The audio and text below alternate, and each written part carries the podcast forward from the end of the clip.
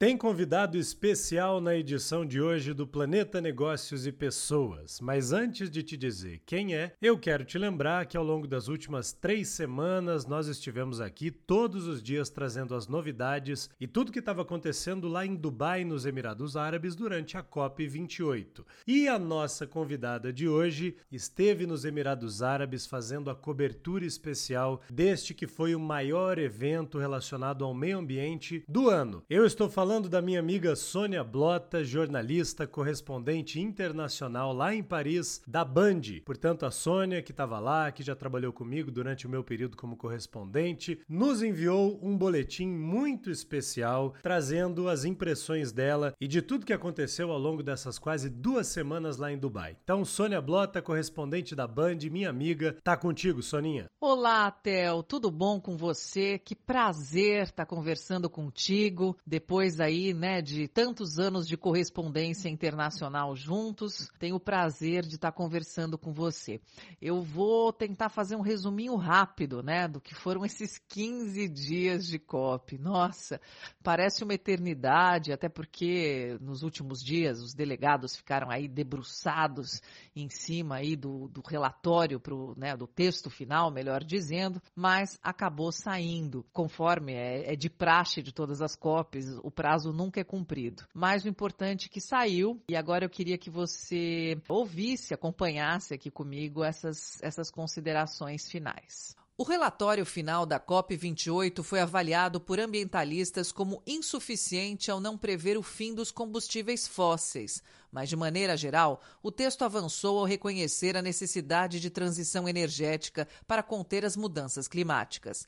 Negociações difíceis que fizeram os delegados virarem a madrugada nos últimos dias e só chegarem a uma conclusão depois do final oficial da cúpula.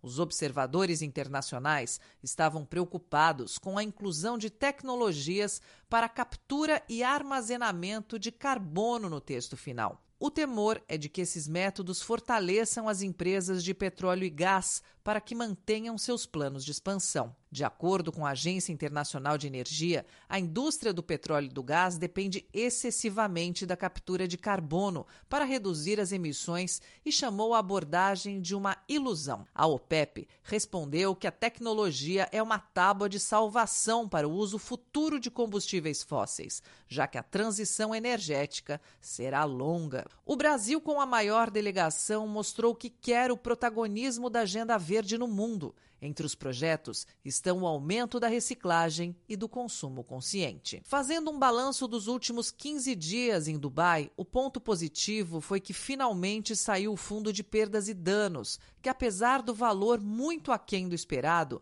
foi uma semente plantada para que países ricos assumam sua responsabilidade no enfrentamento às mudanças climáticas. A COP vinte e nove, no ano que vem, será em Baku, capital do Azerbaijão, outro país produtor de petróleo e gás. E em dois mil e vinte e cinco, as Nações Unidas já confirmaram oficialmente a COP trinta no Brasil, que será em Belém, no Pará. Eu volto com você, Theo. Muito obrigado, Sônia Blota, pela sua participação, pelas suas observações brilhantes aqui no Planeta Negócios e Pessoas. E muito obrigado principalmente a você, ouvinte da Rádio Bandeirantes, ouvinte do P N P também no Spotify, por ter acompanhado conosco essa cobertura especial que trouxe informações muito importantes a respeito da participação das nações, da nossa participação nessa luta tão importante, a luta mais vital que todos nós temos que enfrentar contra o aquecimento global. A gente continua aqui na programação da Rádio Bandeirantes Goiânia, trazendo muita informação de impacto, de inspiração e, acima de tudo, de prosperidade para o nosso nosso planeta. A gente se vê semana que vem. Um beijo do Theo